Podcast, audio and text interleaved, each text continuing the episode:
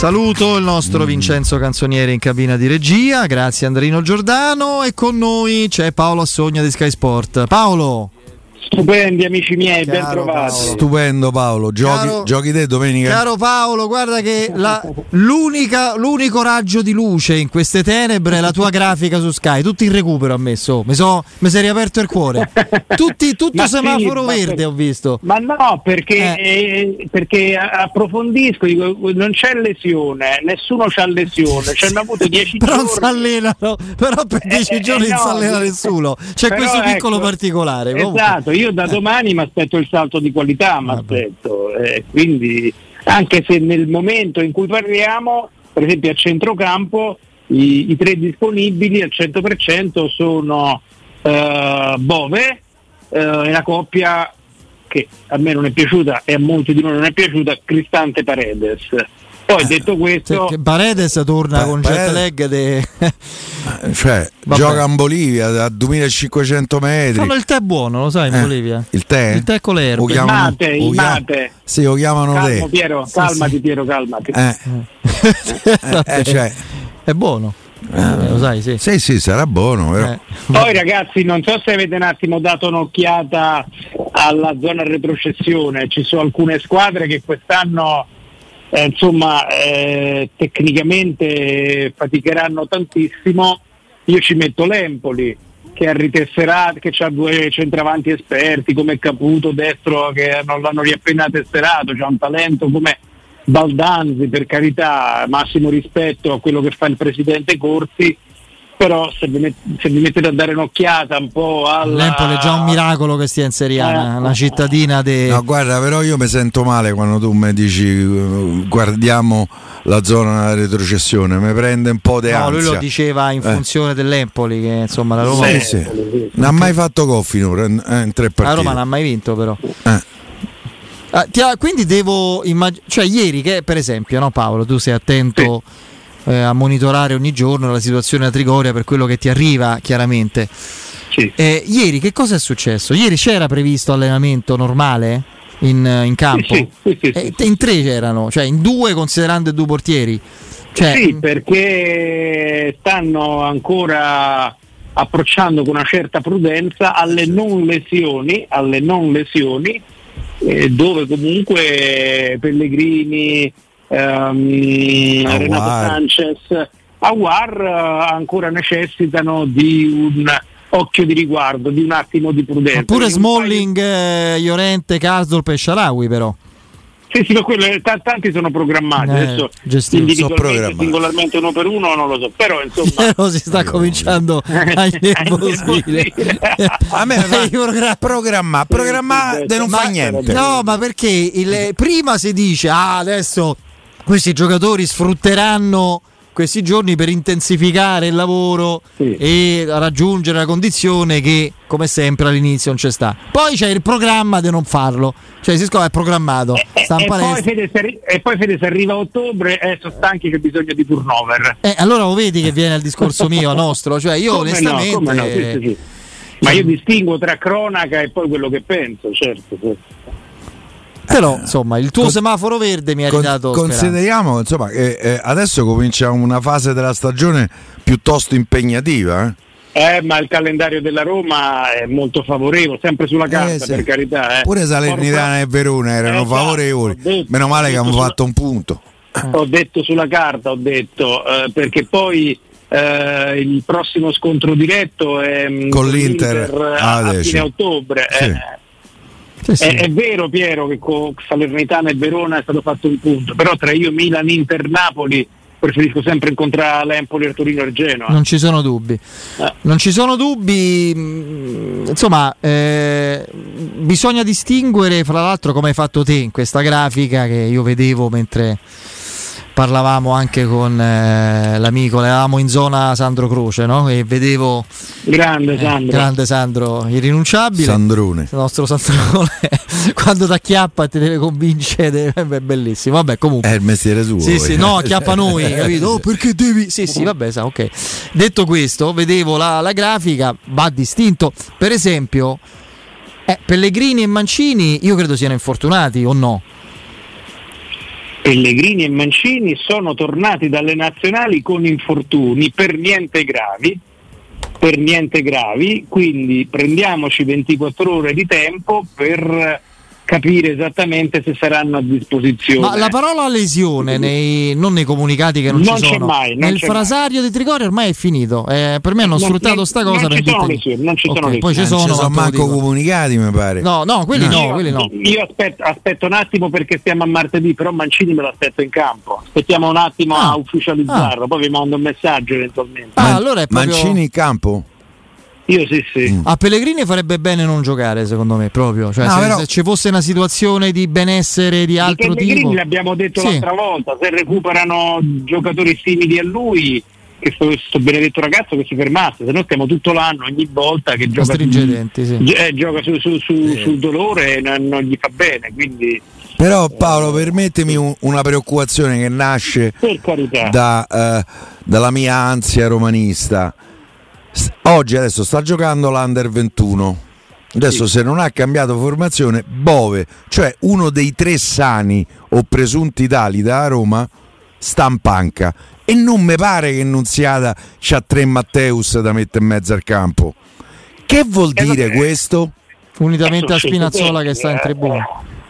A me un po' preoccupa che Bove sta in panca nell'Under 21 denunziata. Tu dici che non ha una condizione esatto. Guarda Spinazzola che ha scoperto tutte le tribune, tutti i bibitari del Giro d'Europa, insomma. Però Cristante e Mancini hanno fatto i titolari. Mancini nella difesa a 4 era stato uno dei più Questo può essere, hai sottolineato, nella difesa a 4, mi piace questa cosa di Paolo, anche se non la vedremo a breve, però giocherà a 3, no? Immagino domenica con l'Empoli, non credo. Per adesso non ci sono esperimenti di tipo differente. Per adesso. Un altro elemento che a me un po' preoccupa: è chiaro che soprattutto una formazione con ambizioni di fare 50-55 partite l'anno, all'inizio della stagione non può e non deve stare al 100%. Per cui tu ti aspetti che con il passare delle partite ci siano dei miglioramenti da un punto di vista. Ma un conto la condizione fisica, un conto i problemi muscolari che si ripetono. Ma io infatti, c'è presente Smalling? Secondo te è migliorato dalla terza amichevole di precampionato alla terza partita di ufficiale della stagione? Secondo me no. È tale e quale. No, non Paolo Assogna o Piero Torri o Federico Risi. Il campo ha detto che quest'anno sta faticando a trovare la condizione. Però mi aspettavo che magari dei piccoli miglioramenti partita dopo partita, magari per non vedere già adesso il miglior Smalling che abbiamo apprezzato. Non ci sono stati. Io non li ho visti. No. Sono d'accordo. L'ho visto sempre incollato al campo. Ci sono delle Agatha Christie diceva 3 indizi fanno una prova. E qui indizi altro che 3. C'è un capo d'accusa che mi appello alla clemenza dalla Corte. Soprattutto abbiamo visto i giocatori del Milan e dell'Inter che volano. I giocatori del Milan li abbiamo visti dal vivo all'Olimpico con una leggerezza, un passo, un'organizzazione. L'organizzazione, ma anche a livello fisico abbiamo visto proprio qualcosa di diverso, una brillantezza completamente diversa, e devono fare la Champions League, quindi voglio dire. Stiamo a vedere, è un bel enigma. Condizione e infortuni muscolari sono due begli enigmi, sono d'accordo con Piero. Per me è più la condizione. Infortuni muscolari che poi bisogna capire di che tipo ci sono, ce l'hanno anche altre squadre, anche squadre che corrono come il Milan o altri. Il problema è che quelli, i presunti sani, non stanno in piedi. E quello è il discorso. E la lentezza proprio del passo, del ritmo, della brillantezza inesistente. Questa è adesso la cosa buona è che la Roma ritroverà Lukaku che ha fatto la gamba con la nazionale. Sì. Questa mi sembra che per fortuna non si è allenato con la Roma quest'estate, quindi dal suo punto di vista la migliore delle notizie. Adesso giocano stasera con l'Estonia, farà il titolare Lukaku, e quindi sarà un test importante proprio per metterlo nelle condizioni di fare reparto da solo, perché poi Lukaku che sta in una condizione sufficiente in Serie A, non in Premier League, ma in Serie A è uno che fa la differenza, quindi questa è la buona notizia di questi giorni, nelle prossime ore, il rodaggio di Lukaku con la nazionale. Io sono molto curioso, molto diciamo veramente incuriosito immagino dall'esordio di N'Dicka. Se gioca Mancini toglie Ispanico. Vediamo come torna, quando torna N'Dicka, però da quello che dicevano a me, ve l'avevo detto anche qua sulle frequenze di TRS, insomma il suo credito stava nettamente salendo nelle ultime uscite, adesso vediamo dopo questo impegno con la nazionale. Boh crolla no vabbè. Però vedete ragazzi, per carità, c'è una storia diversa, però pure Nathan al Napoli sta a far fatica, gioca con Juan Jesus e infatti tra il Napoli ha perso con la Lazio. La cosa che si può dire però è che magari la linea 4 è un pochino più impegnativa, a 3 io come voi me l'aspettavo dentro un pochino prima N'Dicka, però vedo che tutti gli allenatori faticano tanto a mettere dentro questi calciatori, li proteggono un pochino all'inizio. Comunque anche il Napoli ha un sacco di infortuni muscolari, l'ultimo Politano che non è certo frutto della nazionale, si è fatto male, però la differenza qual è? Che il Napoli vola in campo, anche la partita che ha perso è una squadra che corre, fluida, leggera, brillante. Primo tempo bene con la Lazio. Sì, meritava di stare in vantaggio. Poi prende il gol e cambia. Vero che pareggia subito, però secondo tempo in balia della Lazio. Se poi la Lazio gli lasci campo, la Lazio ti fa male. Assolutamente. Però comunque gli infortuni ci sono, ma è sicuramente un discorso di brillantezza.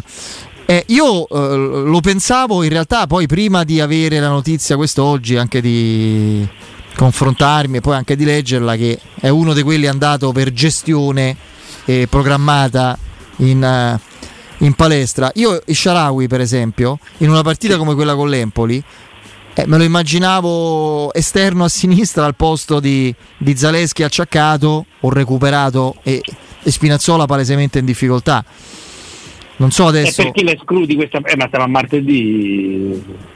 No, non la escludo. Io infatti l'auspico proprio e credo possa esserci. Non so te che ne pensi, ma insomma il Shaarawy è rimasto comunque a Trigoria. Adesso è uno di quelli. Io penso che il Shaarawy sia veramente una ricchezza. Sì. A disposizione di Mourinho, perché l'anno scorso lo stesso allenatore portoghese disse che rimase stupito della disponibilità da esterno anche in fase di non possesso, e poi è uno che vede la porta, per carità non ha magari il dribbling di Leao, però c'ha questo movimento in diagonale col tiro a girare che se c'è il dribbling di Leao non stava qua, però rimane comunque, stava a parametro zero quest'estate, lui un valore della fase offensiva della Roma. Io penso che il Shaarawy contro l'Empoli, visto anche le condizioni di alcuni nel reparto, qualche momento lo avrà a disposizione. No, anche perché devi giocare una partita d'attacco comunque complessivamente, costantemente offensiva, quindi io non credo sia un Paolo, secondo me se Dybala è vivo e Shaarawy va in panca, e probabilmente lo fa giocare il giovedì in Europa League. Sì, ho parlato di minuti, infatti parlato di minuti. Detto questo, Spinazzola, ragazzi, qui va aperta una questione. Io credo che comunque è un calciatore che va recuperato in tutti i modi.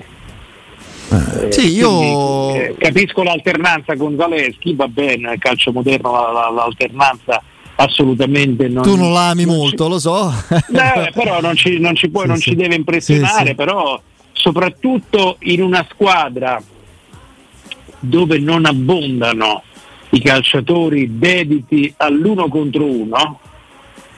Spinazzola è uno dei pochi nella Roma che ha la capacità di salvare l'uomo. Ditemi altri. Ditemi altri specialisti dell'1 contro 1. Teoricamente Shaarawy, Dybala con altre caratteristiche, Però che da fermo punta all'uomo e fa superiorità numerica, io mi ricordo Spinazzola. Sì, sì. Però Sanchez, però sai che c'è, sai che c'è vivo Paride. Sì. Paolo, il problema è questo, tu come noi, anche più di noi, ma insomma siamo tutti, abbiamo tutti lo stesso concetto altamente positivo di Luciano Spalletti come allenatore, no? Come studioso di calcio, di calciatori, parliamo di un valore aggiunto straordinario. Prima scherzavamo con Piero, la tribuna e Bibitari, cioè oggi gioca Dimarco, l'alternativa è Biraghi, non parliamo dei Cabrini e Maldini, anche se a me Dimarco piace moltissimo. Beh, Dimarco sta andando ultimi due anni, Dimarco bene bene. Assolutamente sì, ma Spinazzola in panchina io me lo immaginavo una parte delle due partite, anche per gestire, no? Anche la... Bam, tribuna con Provedella che è il terzo portiere. A me questa, come il discorso di Bove, Bove ha giocato con l'Under 21 la partita precedente, ok. E questa cosa, soprattutto perché è un allenatore che chiede ritmo, intensità, applicazione come Spalletti, io non posso non notarla. No, hai ragione, ma io infatti non a caso ho parlato di recupero. Secondo me chiaramente tutti i giocatori vanno recuperati, ma nella ottica di quello che diciamo prima, delle caratteristiche proprio della rosa della Roma, noi parliamo giustamente di Dybala che è vitale, per carità, di Lukaku che lo diventerà breve, ma proprio per le connotazioni tecniche dei calciatori della Roma un altro giocatore indispensabile secondo me è proprio Leo Spinazzola, questo non ho dubbi. Probabilmente sì, tanto l'Under 21 segna un bel gol, questo credo Parisi, no, chi è a sinistra che ha fatto? No, non mi sembrava Parisi, troppo alto. Va bene, comunque Italia in vantaggio e Bove applaude in panchina. Poi mi piace che giocano di prima, in velocità, fanno un po' di casino, però. Tu sei, prima hai nominato Paredes, no Paolo? Sì. Tu sei uno di quelli che ritiene, come me, poi magari sbaglierò, incompatibili Cristante e Paredes in un centrocampo a tre, oppure pensi che migliorando questa famosa condizione, chissà quando, speriamo, e sviluppando meccanismi diversi, più fluidi, possano trovare uno spazio complementare, magari uno più regista, l'altro più intermedio, più mezzala? La penso come te, penso come te, perché interpretano il ruolo del regista in maniera diversa. Paredes più tecnico, Cristante più fisico, però occupano la stessa identica zona del campo. Cristante è diventato Daniele De Rossi come posizione in campo, come ruolo e come posizione in campo è diventato. Può querelare Daniele? No, è estimatore di Cristante. No. L'ha sempre detto. Quindi. Però come posizione sì. Cristante sia un giocatore molto sottovalutato. Ci manca Pizzarro allora. Pizzarro manca a tutti, e comunque loro si esaltarono nel 4-2-3-1 soprattutto. Esatto, nel centrocampo a tre secondo me sono incompatibili. Vi devo dire la verità, vedevo all'inizio incompatibili anche Matic e Cristante, poi invece alla fine ho dovuto cambiare e mettere, però io personalmente considero Matic molto migliore rispetto a Paredes, questa è la mia personale valutazione. E lì è tutta la differenza, non mi pare poco. Il signor Matic. Prima o dopo scopriremo la verità, perché mica penseranno che crediamo a quello che ci hanno raccontato. E quindi, rispondendo alla tua domanda, non li vedo compatibili, e io nella Roma ideale vedrei assolutamente Cristante davanti a Paredes in questo momento. E io vedrei nella Roma ideale l'unico che è compatibile con tutti che è Renato Sanchez. Peraltro, considerando anche, ragazzi, le caratteristiche dei difensori centrali della Roma, dove non c'è uno scattista, e quindi la protezione di Cristante davanti alla difesa secondo me diventa assolutamente determinante. Il motivo per cui era stato, al di là del valore del ragazzo, che adesso sembra strano perché non l'abbiamo ancora visto, in l'estate ha avuto diverse difficoltà, lo vedevamo, però il valore tecnico di N'Dicka, a proposito dei difensori della Roma, era certificato anche dalla squadra che lo seguivano, perché non è una bugia che l'abbiano seguito l'Arsenal, anzi a un certo punto sembrava che l'accordo fosse in prossimità di essere siglato, no? Con i Gunners. Ma viene dall'Eintracht, mica viene da. Comunque il Barcellona si era interessato, poi lo prende la Roma, adesso sembra che non lo volesse nessuno. Ma a parte il valore tecnico, lui viene individuato come finalmente quel centrale mancino che possa sviluppare l'azione da quella parte, eccetera, e che era sempre mancata. Velocità di base proprio non c'è, invece. Non va aspettato il Bagnet, soprattutto nei primi metri. Qualcuno potrebbe dire meglio, però non io. Te lo posso garantire. Lì c'è una componente emotiva. Hai capito? Infatti, un po' della più giocacca a Roma, dai. E quindi caratteristiche diverse, però questo passo lungo, non rapidissimo nei primi metri, che piano piano però prende quota, quindi non un replicante di Bagnet, ma un giocatore con delle caratteristiche diverse. E poi dobbiamo mettere chiaramente, possiamo pensare ma al contrario. Non so che è successo, ti sentiamo metallico e lontano. Paolo, l'hai detto abbastanza bene, quindi questo aspetto è chiaramente dominante, e secondo me anche rispetto all'aspetto tecnico, perché di questi tempi l'aspetto economico lo dobbiamo mettere anche alla parte, davanti anche alla parte tecnica. Sì, sì, questo ce l'ha spiegato anche Tiago Pinto, insomma l'ha ricordato in conferenza stampa. Secondo te parla Mourinho? Mi sa che non ci sente più, mi sa che c'era una... Ecco. Paolo, ci senti? No, ti chiedevo, secondo te parla Mourinho stavolta? Non lo so ancora, però penso di sì, No, è troppo presto per stabilirlo. Poi sai, lui è un po' un estemporaneo. Sì, è uno imprevedibile. Non è che decide qualcun altro. E poi secondo me qualche volta fa, tutti si aspettano che parlo, allora non parlo, e viceversa. Io sono più appassionato di partite che di conferenze stampa, però insomma quando parla uno come Mourinho è sempre un bel documento. Sì, intanto lascia il calcio Cristian Maldini, lascia il calcio a 27 anni, farà il procuratore. Giocava... ok, io mi confondo con Daniel. No. Quell'altro è Daniel. Sì. No, infatti mi sembrava strano, è il più grande Cristian. Giocava con Lecco. Lavorerà insieme a Giuseppe Riso. Sì. Sta cosa me ne quadra poco. Perché? Perché c'ha il diritto. Perché Giuseppe Riso è Adriano Galliani, come tu saprai. E credo che fra Adriano Galliani e Paolo Maldini non ci sia stata mai eccessiva simpatia. Vabbè, le cose vanno avanti. Infatti, vai, con i sordi metti a posto tutto, capito? Però va bene, dai. Dobbiamo salutare. Giovedì faccio la lista dei sani, ragazzi, beh, certo, che cavolo. No, giovedì ci devi dare la formazione. Se va, c'hai la lista dei sani è più facile farla. Conto su di te, Paolo. Grazie, ciao, Paolo. Ciao ragazzi. Un abbraccio al nostro Paolo Assogna.